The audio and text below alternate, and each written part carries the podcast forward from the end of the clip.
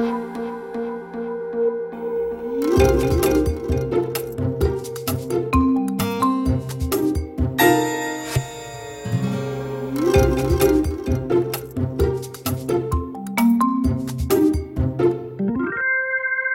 And welcome to Managing Marketing. Today I'm here with Lee Styger, who's the Director of the Executive MBA at Sydney Business School, University of Wollongong. And uh, it's a great opportunity um, because we're going to be discussing a hot topic, which is innovation. Welcome, Lee. Thanks, Darren. Except that it's not a hot topic, is it? Because everyone's talking about it from the boardrooms down to the grassroots or the factory floor.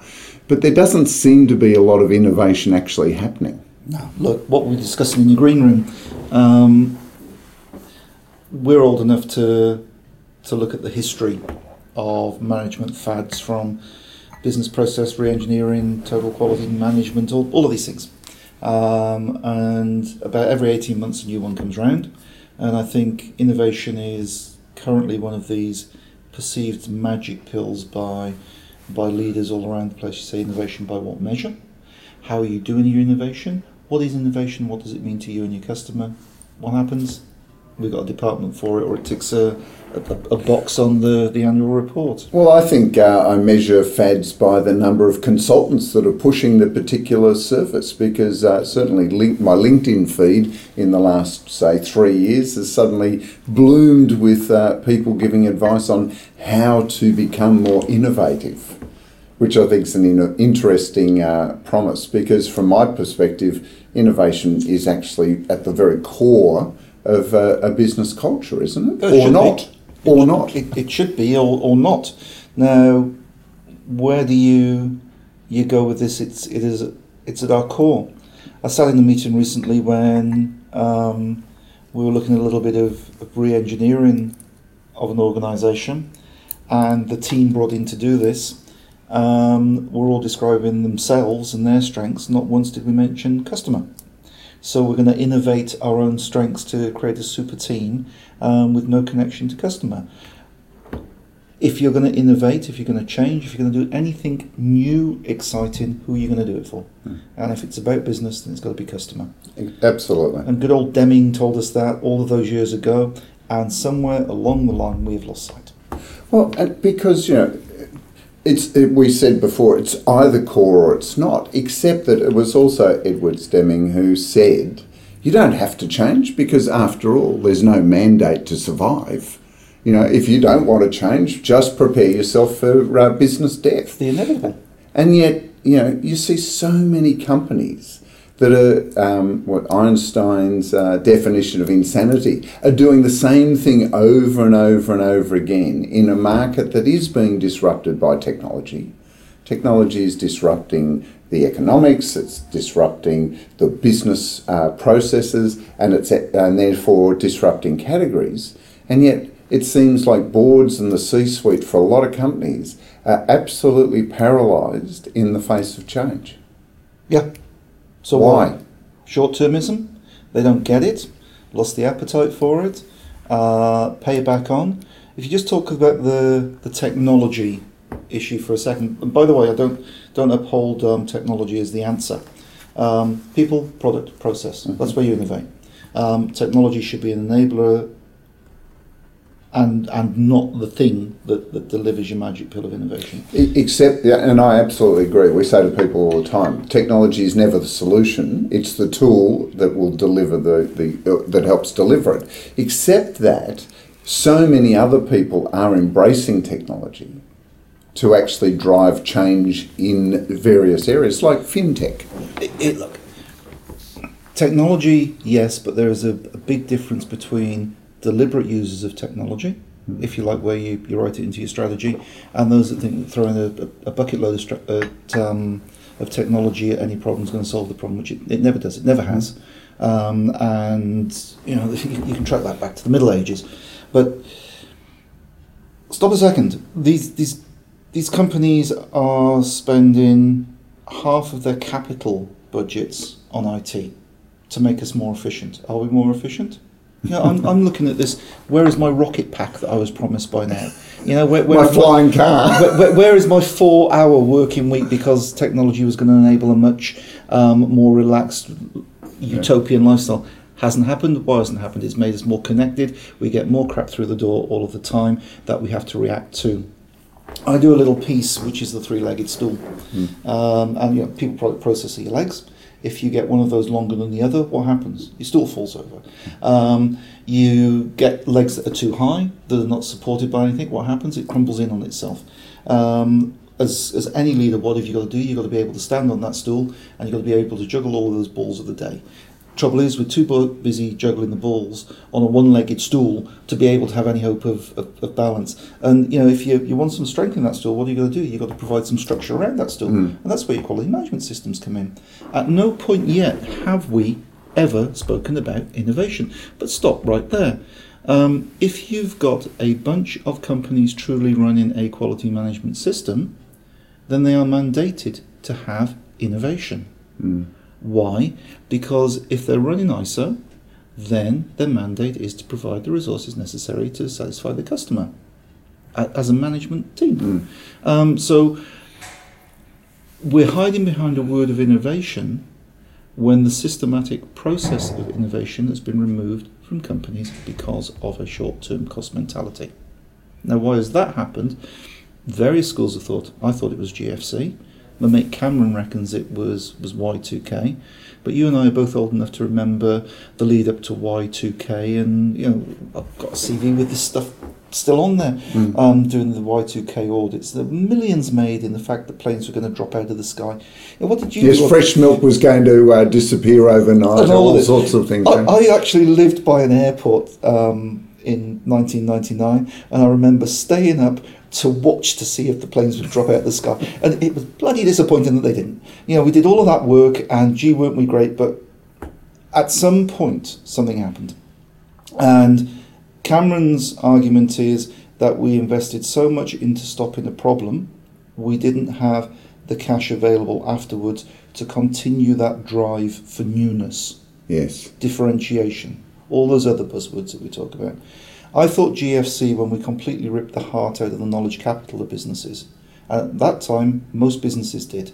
They fired the people like you and me, they kept the younger ones because they were cheaper, and we, we lost that knowledge capital. But whether it was Y2K, whether it was GFC, whether we got a double hit, um, we, we kind of lost our appetite and, more importantly, our ability to do that stuff. See, I'm, I'm you know, being older than you. Uh, I actually remember. Yes, you are. Uh, I actually remember uh, back in '87 the big stock market crash, Mm-hmm. and the impact that that had, particularly on marketing, because that was the area that I was focused on, is that post 87, sorry, yeah, 87, um, there was this huge clear out of middle management. Yeah, there was. And so you ended up with marketing departments with very few senior people and lots of graduates. Graduates who were never able to be mentored. And 10 years after that, we then had this uh, area where those juniors had now risen into senior positions, but had never actually been mentored in the business. All they had was the uh, the degree that they'd got from the university in marketing, which is at best a nebulous uh, and, and broad topic, and then a succession of 10 years of experience where they were rewarded for not making a mistake. And to not make a mistake is to actually avoid risk and to avoid trying anything new. Well, this gets me on my other pet project, of course, which is um, the more risk averse a company becomes, the more it drives itself into grey mediocre. And what do you need to do with grey mediocre? You need to do the same as everybody else. Now, what do we know? First to market with any product, 99.9% of the time wins. 99% of the time. Um, and yet we're told it's better to be a fast follower. Really? If you're in uh, the, the grey middle commoditized ground, the last thing you want to be is first to market. You Yeah. actually want to be last to market. You want to prolong that product, that output of your business, for as long as you possibly can. So, with this risk averse mentality, business takes on a different dynamic that says the last thing we want here is change, the last thing we want here is innovation, the last thing we want here are people who are creative anarchists Mm. in our organisation, which puts you and me out of a job, of course, Mm. because nobody wants you and me. And this is what we've seen over a period of time. But without those creative anarchists in an organisation, who is there to mentor the new ones coming through in terms of what innovation means to our organisation? So it's not just an engendered culture, it's actually the ability to enculturate that Mm. back into an organisation. So not only have we lost the appetite, I think we've also lost the capability of doing this stuff. Mm. People won't step out of their box. How many workshops do you run? How many workshops do I run where it's not the, the getting to know you stuff that uh, the psych like to play, but actually trying to do something creative in that room? And how many times do It's people hard work. They, they don't do it. They run No. back to their Well, because you fall into groupthink. I mean, Absolutely right. everyone wants to fit in with everyone else. So there is no new ideas. There's no one taking uh, or or being brave enough to put something out there. They sit there. I, you know, I'm, I'm sure the people in those rooms, those workshops, have ideas that are unique, different, innovative. But they're too scared to put voice to them because they could be outside of the group. yeah. I and you work hard.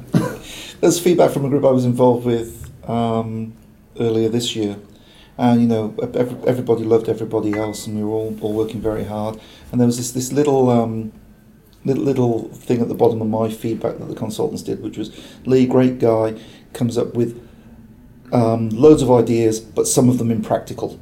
And I turned around and said, yeah, but some of them are very practical. Yeah. But you've got to have the impractical with the practical. But you know, this this notion of of um, fear of failure, um, Mm. you're going to open your mouth and look stupid. In any creative group, that's where it starts. The fun, the play, Mm. the idea that is somewhat a little bit wacky. Yep. S- Systemized product development, systemized design will will knock the stupidity out and create something that is absolutely humongously brilliant. But you've got to get that core idea first. And businesses, I think, have they they lost the appetite. By losing the appetite, they lost the capability.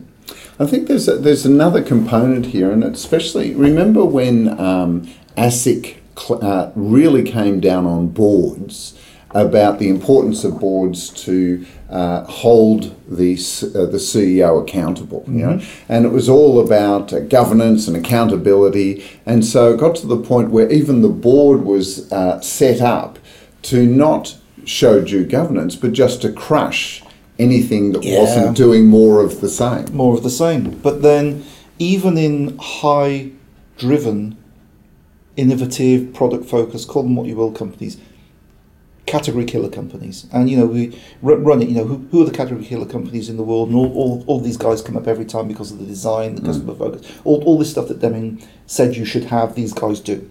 And then people wonder why they're as good as they are. Um, but even within those organizations, the, the governance process of innovation, people, product process, whatever it is, is actually quite rigid. Mm. You stage gate it, you have a new product development process that, that, that, that goes along these lines, you, you match it off against financial measures and everything else. But at some point, somebody has to go, yeah, we're taking a punt on this. Yeah. Otherwise, you get a business that's just running off in 50 different directions and never fulfilling on anything. and that's the, the, the side of madness that everybody um, is is so scared of with being an individual innovative organisation. But hang on, no, it's, it's not that at all. Mm. But when we've lost our capability to actually come up with an idea, then those policies and procedures on how we do it get so dusty, they become out of date Mm. and we set ourselves up for greater risk of failure. Mm. So what do we do? We outsource it. Yeah. So that, that's why you make your squillions that you do doing what you do. Um, it's why those of us on, on the other side become in great demand for our our creative talents. But the problem on that is that it's it's black box design, it's black box innovation. So you, you're just going to buy a bit of innovation and hope you can plug it into your, your company. But and that's where it doesn't work. I mean, to madness. um, it's either that, it's either black box, or the you pay all this money to outsource it, but then you never have the cultural process to actually embrace the ideas that are provided to you. Absolutely right. And so it's almost like ticks the box, you know, oh, well, we've invested uh, X million dollars in innovation because we've got someone to come up with some ideas, and that's the end of the story. They don't actually implement. And, and to me, you know, one of the big questions that uh, we, we uh, get asked all the time is what's an idea worth? And I always say, well, there's a saying that uh, ideas are a dime a dozen. And they are until someone's willing to invest in it and make it work. Absolutely right. The best best example I've seen of a company embracing innovation and all of its road to change is, is actually up in Hong Kong. And a mate of mine has worked with them now for five years. Um, and he's external to the organisation, so he will challenge anybody within that organisation. They are a commodity service provider. Their retention's gone up, their profitability's gone up, their ability to take on new markets has gone up, the ability to offset the challenge of the rest of Asia is um, is there. And what have they done? They have basically gone back to grassroots stuff that you and I learnt in the 80s Mm. from guys that were doing it in the 60s and the 70s. And it, this, this whole innovation culture um, has become so embedded within this organisation that their base employees come out of that building not only smiling but bouncing on their heads, telling Mm. the world about how wonderful it is to work there, and so on. They they argue that you can um, you can hear a smile over the telephone, Mm. and th- this this isn't about paychecks. This this is about how can we make this better Mm. for our customers. You make it better for your customers. You make it better for yourself. Yes, there's that word empowerment, you know. And in fact, most organisations uh, make the mistake of thinking innovation somehow exists in a little group of people. It's a bit like agencies that bother to have a, a section called the creative department as if creativity only, Only happens exists there. there. But hang know. on, we've got Well, the- so our, here's our innovation department because that's where innovation happens. But we've got an accounts department, haven't we? We, we, we do that, and an HR department. We've got to have one of those, and we, we, we you know we, we we've got all of these these departments now. What else does this kind of departmental silo thing? Oh yeah, business education. Mm. You know, we we've taught this, this kind of siloed speciality for far too long. Mm. So you, you talk about somebody coming out of um, a, a marketing degree with this this nebulous cloud, but you know they've done international marketing, they've done HR with a marketing view. That uh, they, they, they would have done um, communications for, for marketing. All, all these these kind of siloed titles, but have they ever looked at that process of marketing within a holistic, multifaceted, multicultural, multifunctional organisation? Answer is no. It's too complex. No. Um, you get business leaders coming out with business leaders degrees, and they've, they've done their finance, and they've done their governance, and they've done their HR, and all, all of a sudden, all of these, these, these subjects, have they ever looked at a multidisciplinary approach? And the answer to that is most times no, because this stuff is taught as a silo. So what happens is that the expectation of new talent coming into businesses, it's all about managing that silo. Mm. Structure it like we did back in 1865 out of West Point. Yeah, the old military structure. Yeah, and that's why um, a, a friend of mine talks about the T of capabilities. He said that uh, people should or, or will naturally fall into they want to be the type of personality that goes very deep in a very narrow subject, or will be very broad across many subjects and take a more holistic, total functional approach. And that yet there's no mechanism currently in either HR or, or in most organisations to be able to separate out the two or even work out how they come together because the whole organisation is so si- siloed.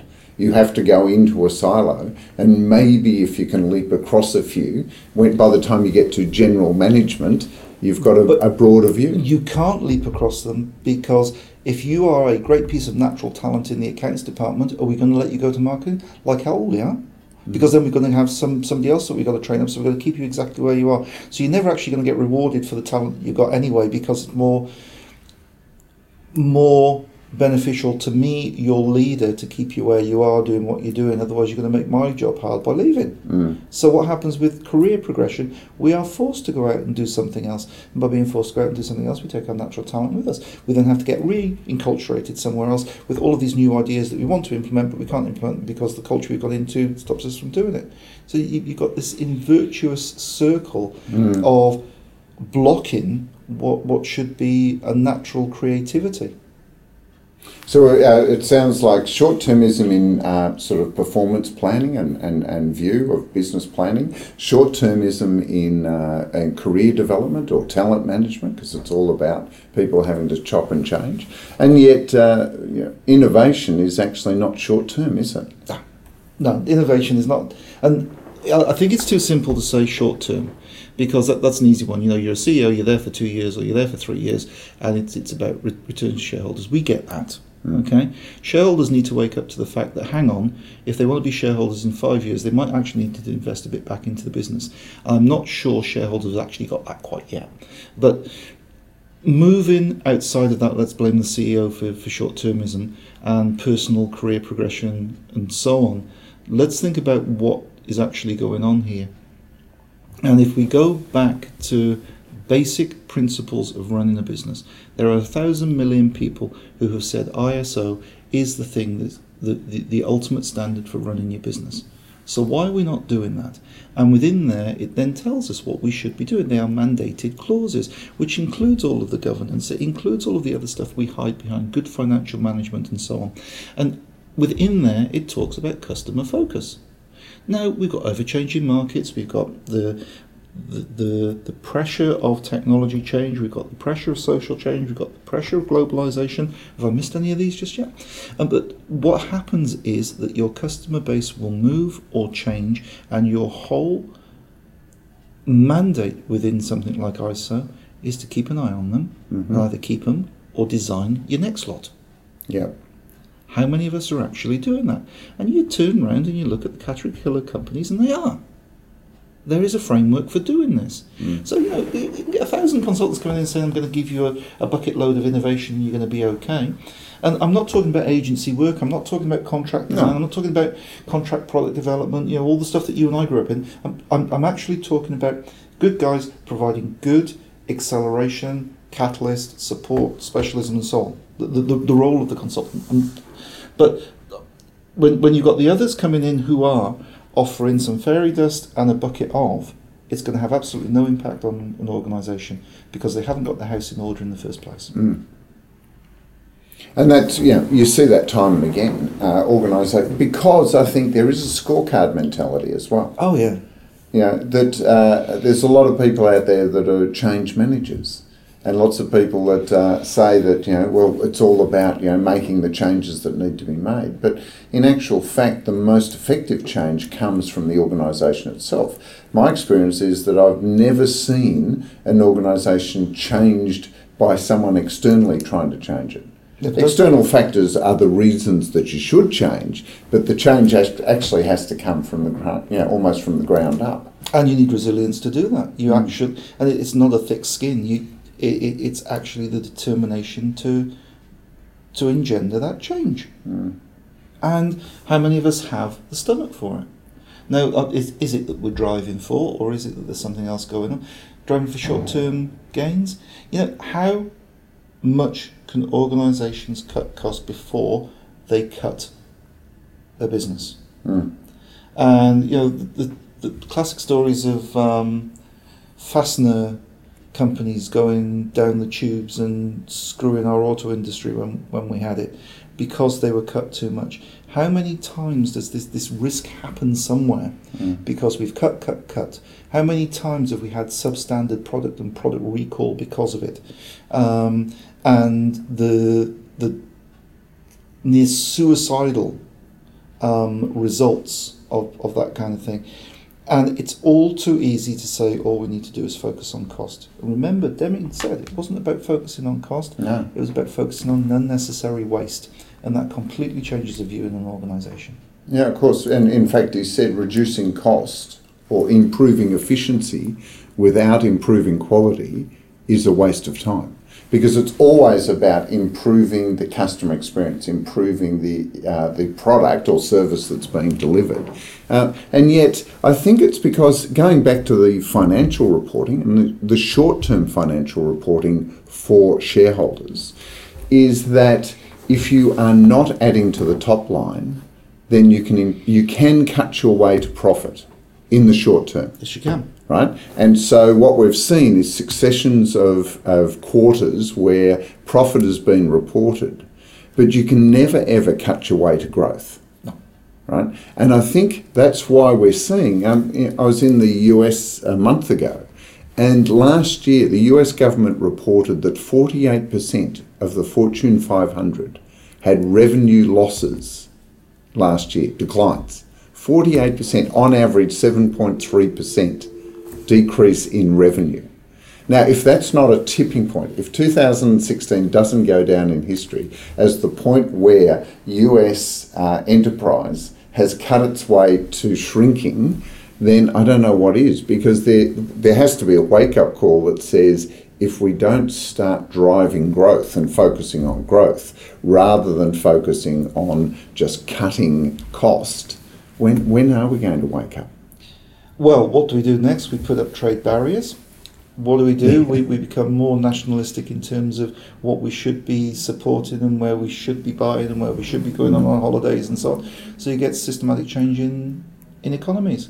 Just to protect inefficiency Just to and, protect and inefficiency and the fact that we can't compete in a, in a, a free and open market. yeah. Um, it was on the news this morning, the, the, the treaty between Europe and, and Japan.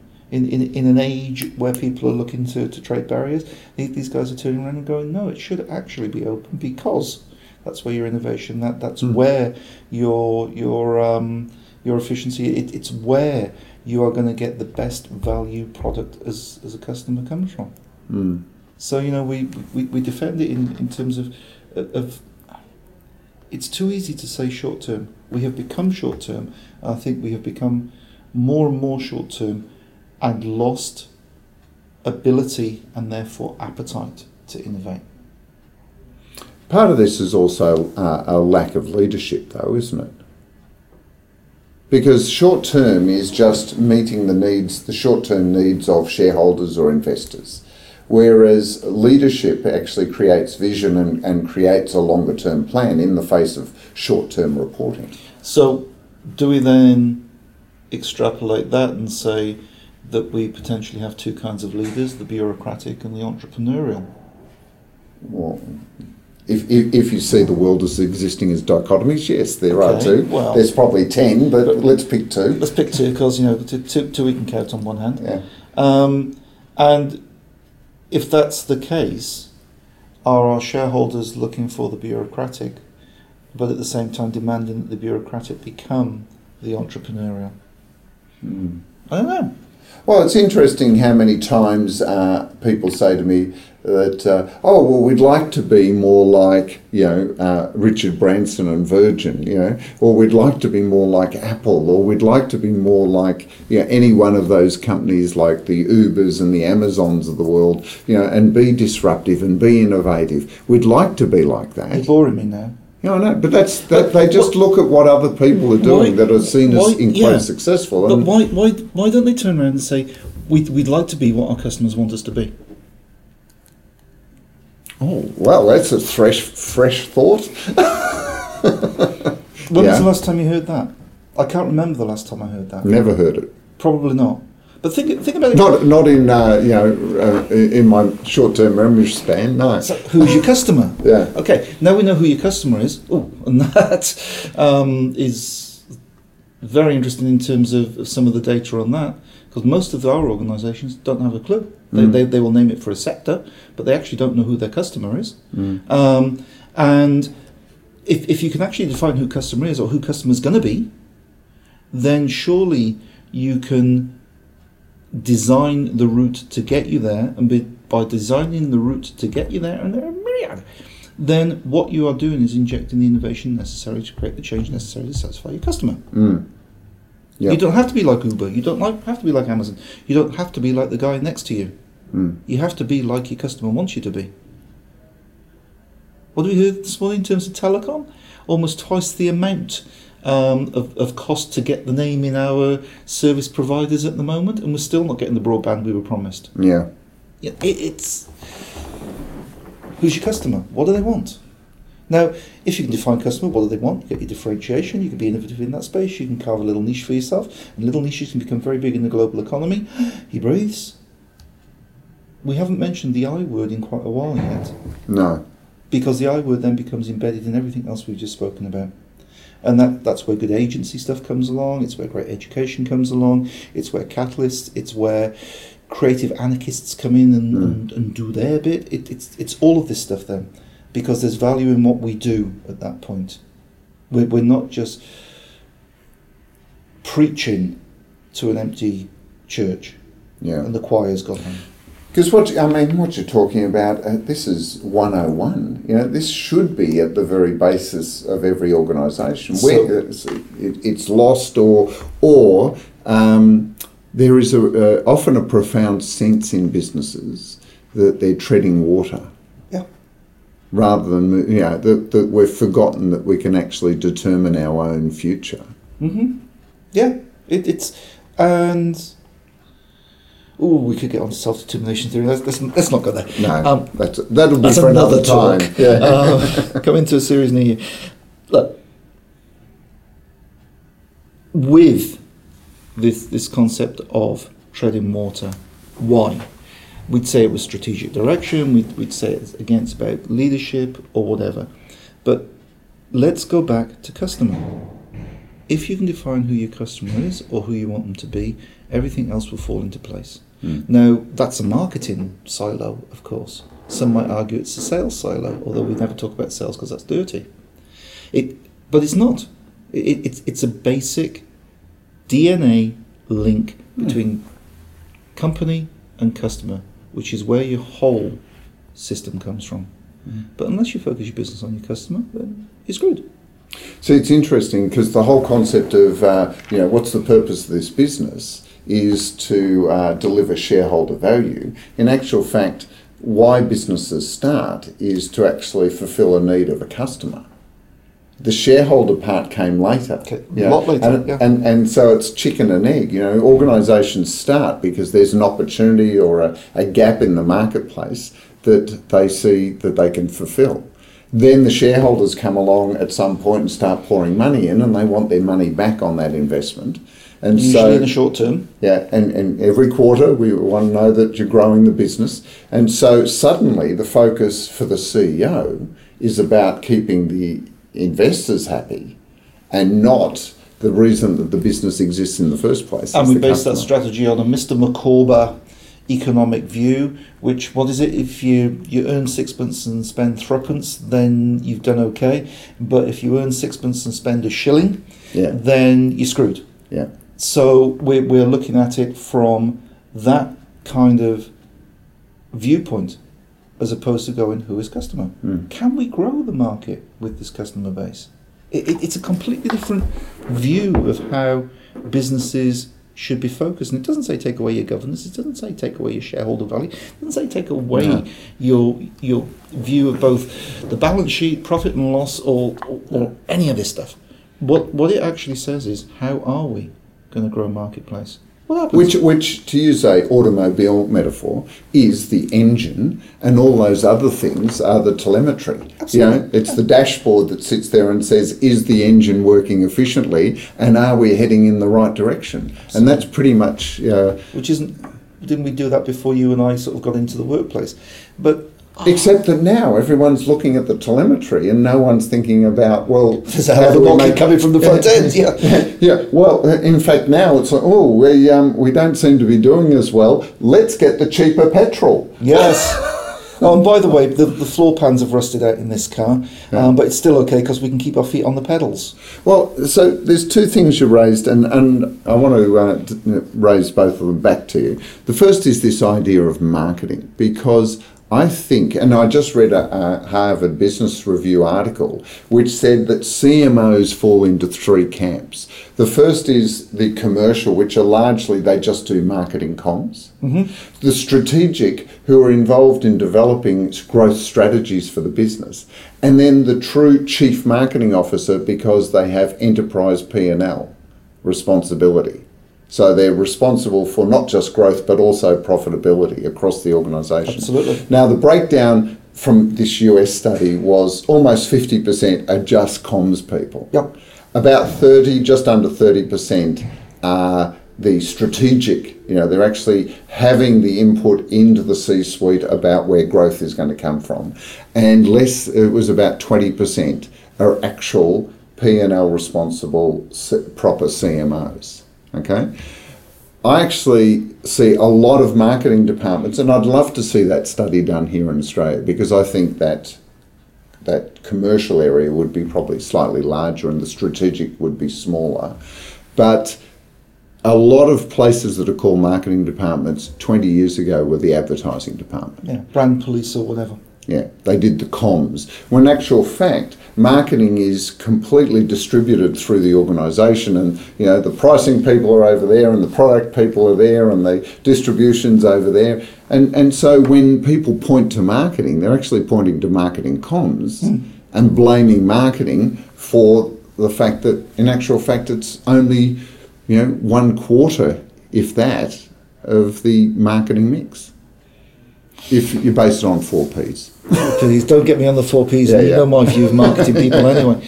Look, when you, I've, I've worked with some of the world's great marketeers and in awe of them, but the the brand police, the um, all we need to do is a little bit more promotion or awareness types.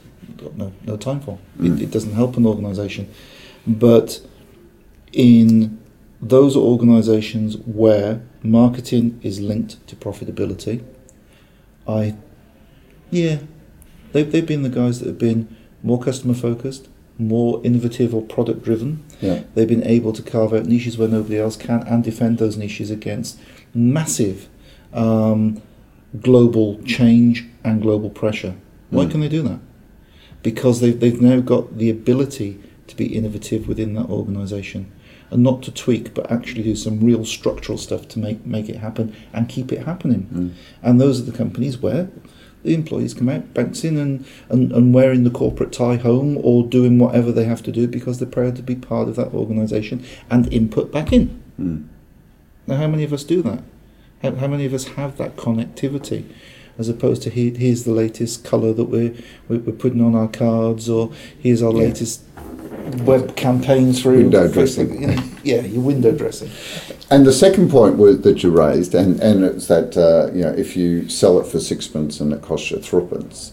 I was um, paraphrasing, by the way. I can't remember the numbers, but it wasn't. Yeah, much. but but yeah, the, is the um, the fact that that is a transactional view of uh, business and not an investment view of business. Absolutely. Because what we're seeing now with these tech companies, you know, Snapchat is still pre profit. And yet it's valued at billions of dollars when it floated on the stock exchange, when it hasn't even done a transaction that's li- uh, delivered a profit. You, have got me into a space where I, I, I kind of smirk for the, the, the radio again. Um, but dot coms, all of the app mm-hmm. growth and, and collapse and you know this this tech space now and and, and tech ads and, and so on. We, we still haven't got our, our our arms around what this really is. You know, you and I don't remember the, the tulip bubble burst and, and no, so on. No. Um, but yeah, how, how many times do you ride these waves? How many times mm. do people come on to invest and so on? And history goes back a thousand years of this, this, this technological investment, then bang. And the idea is you get in quick, you, you do your bit, you get out quick mm. before it goes. And, but, you know, no, nobody knows when that's going to happen, really. From a technology and an innovation past. You you came up through that science back. What's a scientist doing marketing and communications for? You know, um, I came up through a product development side. What I have witnessed for many, many years, a good generation and a half, is that those curves are already in place and being well done ever before the markets catch on to them. So when other people want to jump in, that curve's already passed. Mm. Now, that is, well, how are we going to predict this? Well, really, you've got to be doing your own. The, you know, the, your, your whole preemptive curve on platforming your product offerings and, and so on becomes critical to that, which is then brought us back around to this innovation. How are you going to do it? Mm. Product led through through, through the customer. So you're then not relying on somebody else's technology to, to give you that boost. You're actually relying on your own innovative connection to customer Yeah. to give you that boost and then support it by technology. Mm. So do you want to invest in a lot of technology that may or may na- not pay back in the period you've got? How many upgrades of software? How, how many times um, do, do we have to do this? Or do you want to invest in the stuff that's going to connect you back to your customer? Then work out what technology you need. Mm. Because the argument of whether it's going to be iPads or mainframes suddenly goes away when you know what you're doing for the customer. When it's about the customer, and ultimately the purpose of business is to create customers. Yeah. Uh, I also think the lesson is that businesses need to start seeing, because I've had this discussion with CFOs, they need to have a discussion around short term investment for return and longer term investment for future returns.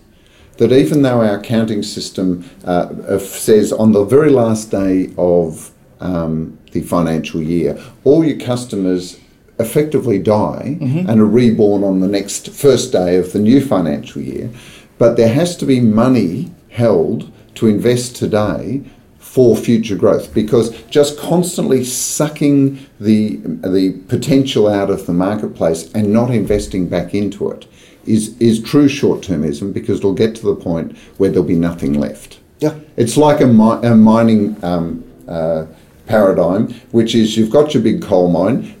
While you're digging that, you should be looking elsewhere for the next deposit of And the coal. next one and the next, Next one and the next one. Yeah. Well, coal's probably not a good one because it's apparently going to be replaced by alternative energy.